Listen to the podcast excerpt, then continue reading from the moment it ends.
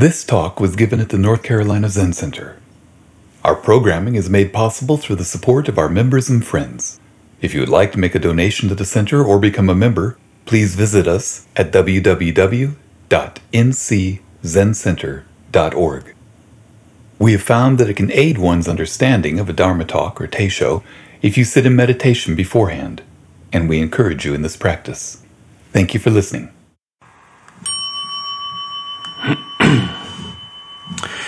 So, we'll begin this morning with a, short passage from the recorded sayings of Layman Pang. Layman Pang was sitting in his thatched cottage one day. Difficult, difficult, difficult, he suddenly exclaimed. Like trying to scatter ten measures of sesame seed all over a tree. Easy, easy, easy, returned Mrs. Pang. Just like touching your feet to the ground when you get out of bed. Neither difficult nor easy, said Ling Chao. One or on the hundred grass tips, the ancestors' meaning. And and by the way, Ling Chao is was uh, Layman Pang's daughter. So Layman Pang is perhaps, with the exception of um, the most well-known lay or non-ordained practitioner in the history of Buddhism. And from what we know, um, not only was he a deeply enlightened practitioner, but so was his wife and his daughter. And so I thought this dialogue was a good entry point to begin to explore the topic of relationships.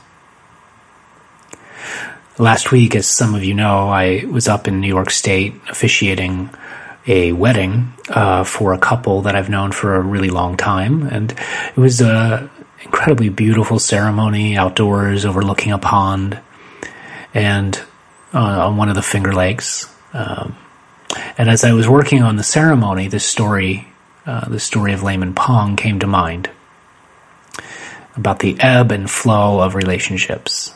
Difficult, easy, neither difficult nor easy.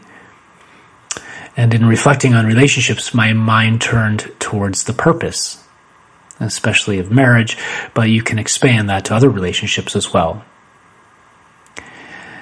in practice and in relationship, we can talk a lot about intimacy, but in historic terms, uh, personal intimacy is is kind of a new concept in relationships.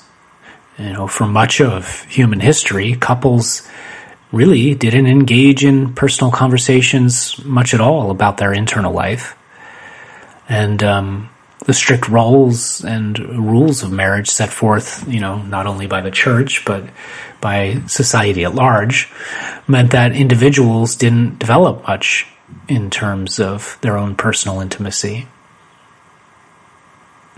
John Welwood, who's a well known writer and practitioner, writer on spiritual practice, characterized this um, stage in human uh, relationships as a very childlike stage. And it wasn't until the Industrial Revolution that things began to change as individuals had more personal freedom. And it sort of led to an adolescence uh, marked by rebellion, uh, culminating in the sexual revolution. It's only now, really, that we're entering a more mature stage in how we view relationships in our relationship with relationships.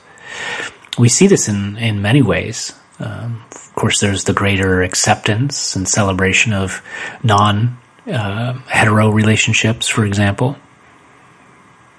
More and more men are seeking relationship advice. Um, many couples and individuals are beginning to see through the illusion of the over commercialization of holidays like Valentine's Day.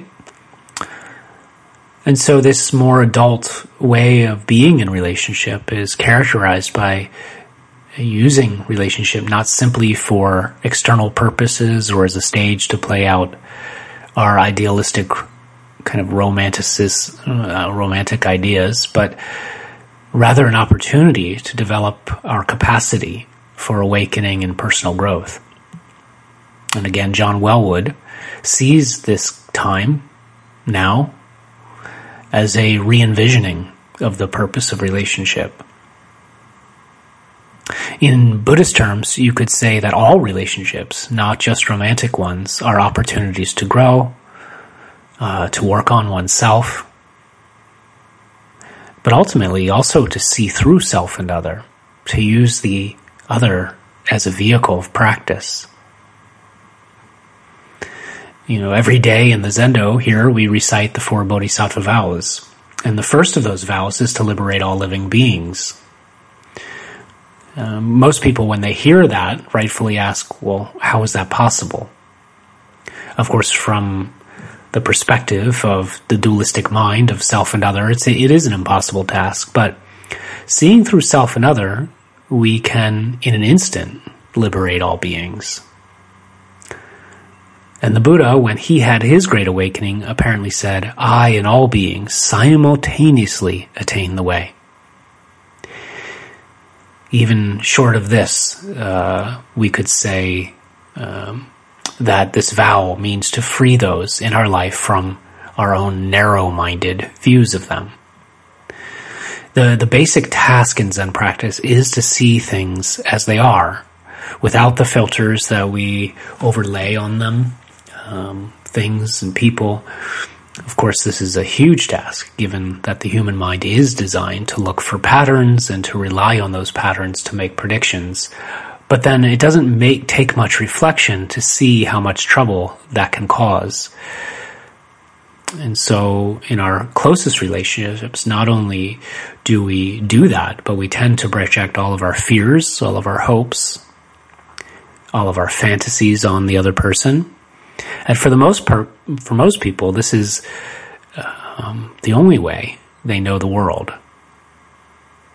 So, um, as people encounter the Dharma and begin to see how much they do this, it can be, you know, well, it can be shocking to see how much, humbling to see how much we project onto other people.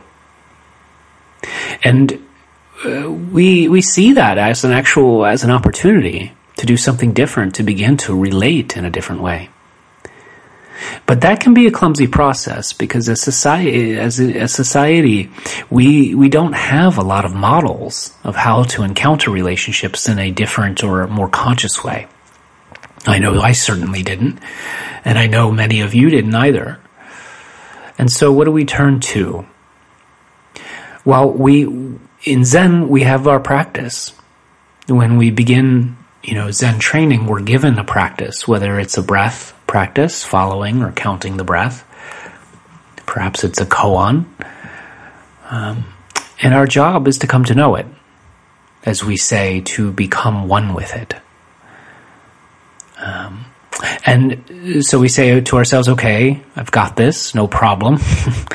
and yet how quickly that can fade. And instead, what we discover is that what we do in relationships uh, outside of the Zendo, between us and other people, we actually tend to recreate in our own practice. For, uh, for example, if we tend to be controlling in relationships or we lean towards self blame when things don't go the way we want, or perhaps we give up easily or if we change partners when things don't go right, well, we'll guess what? We'll do the same thing in our practice. We'll take something that's in essence so simple, so direct, like the breath or mu, and we'll begin to complicate it. And so practice like any relationship begins to stir all of those unresolved issues. And again, we see this as an opportunity to change those dynamics. We come back to that fundamental instruction for Zazen to the return, to return to the thing itself. In other words, not the ideas about it, not our hopes or our wishes, but to what we have in front of us.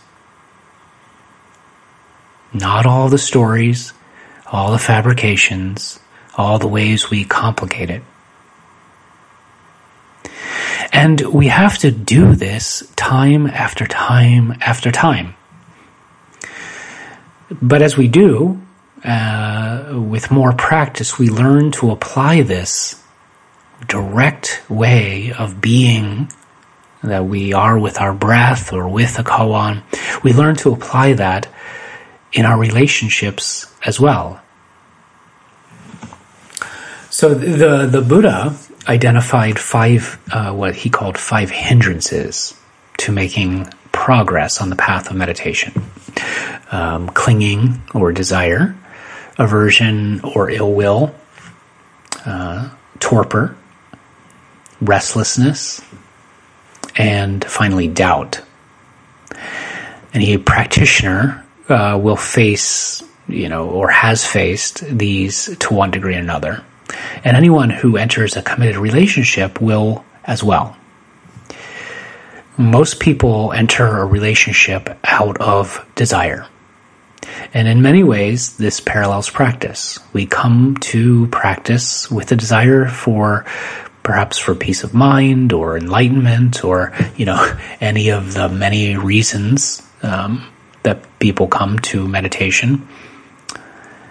But the Buddha said that the one desire that is okay is the desire to awaken. Uh, he knew that desire was very much woven into what it means to be human. That without it, um, many, many of us wouldn't even begin practice. Why would we? And yet, the more we cling to our desires, the further our goals will elude us. In other words, continually dreaming or thinking about enlightenment, for example, even on a subtle level, can really interfere with the practice itself. And the reason that it's such an impediment is that desire is, by its nature, based in duality. And so we struggle. And when we, uh, when we do, we can get frustrated, we can become sometimes even angry or resentful, which can lead to the second hindrance of aversion. Um, when the practice doesn't give us what we want, now think relationship as well. When we don't get what we want, or when we don't get, you know, what we want from our partners, we become disappointed and frustrated. How do we work with that? Do we believe that we shouldn't be frustrated or irritated, for example? It may sound contradictory, but frustration actually is a good sign in terms of practice and relationships because it means that we care. But as practitioners, we use that frustration to examine our own expectations and then begin to let go. I always worry when someone says that they're okay uh, that they're fine, that they don't mind when practice doesn't go the way they want. Why do I worry about that? Well, it smells a bit of what in psychology they might call repression. Uh, pushing down, pushing away. Um, I was thinking and when I was thinking about this, um, what came up is um, how sometimes um, occasionally people will become frustrated in coming to Doksan, the one-on-one interview with a teacher.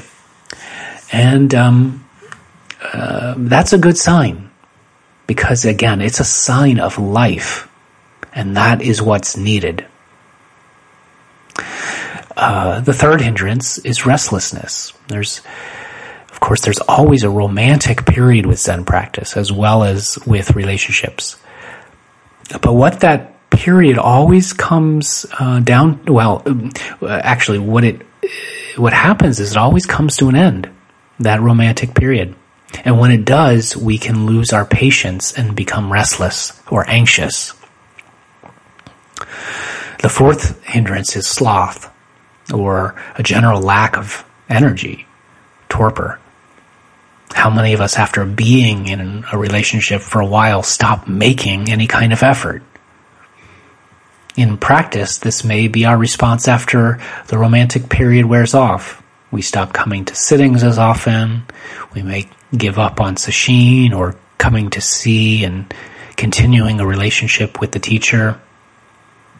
And we can find ourselves reverting back to the very things that we swore was driving us to the practice to begin with. More TV, more media, for example. And then this fifth hindrance of doubt.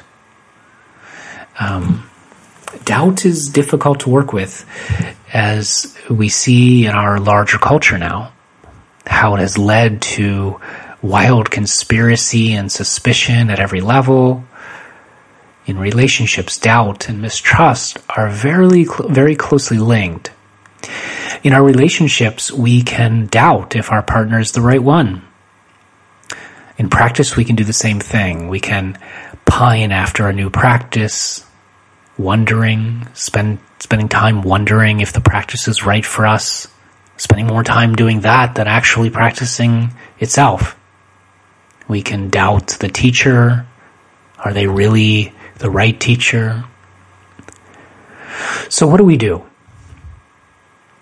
The key to working with any of these afflictions, whether it's in our practice or whether it's in relationship, is awareness.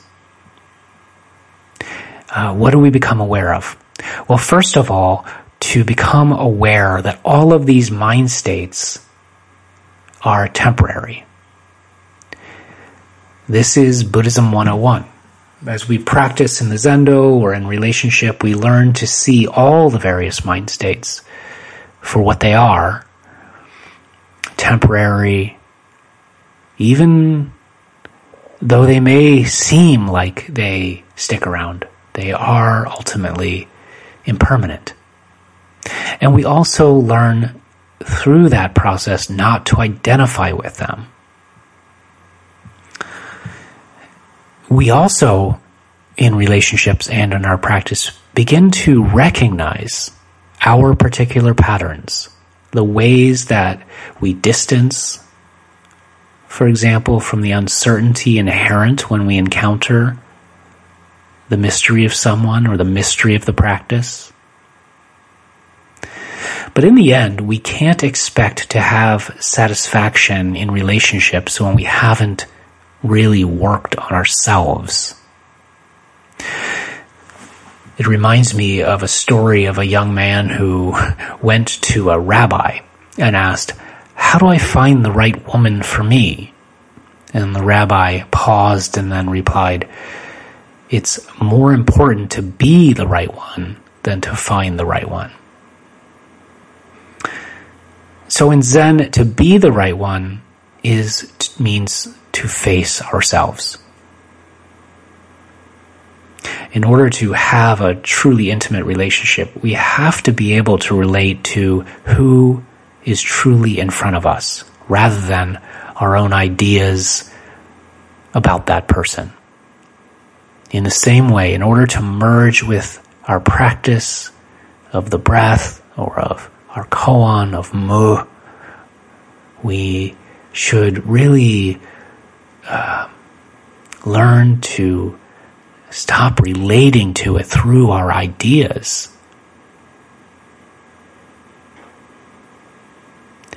Again, coming back to the beginning today, Layman Pang was sitting in his hatched cottage and said, difficult, difficult, difficult like trying to scatter 10 measures of sesame seed all over a tree.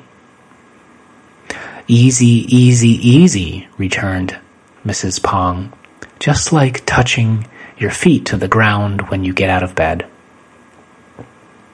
Neither difficult nor easy, said Ling Chao on the 100 grass tips, the ancestors' meaning.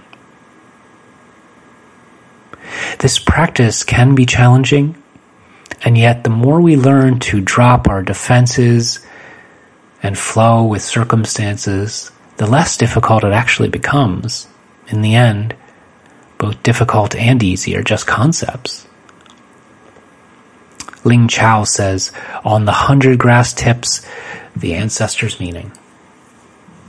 The hundred grass tips means everything, everything, every relationship is an opportunity to discover this mind of non separation, of intimacy, and to enter the mystery of relationship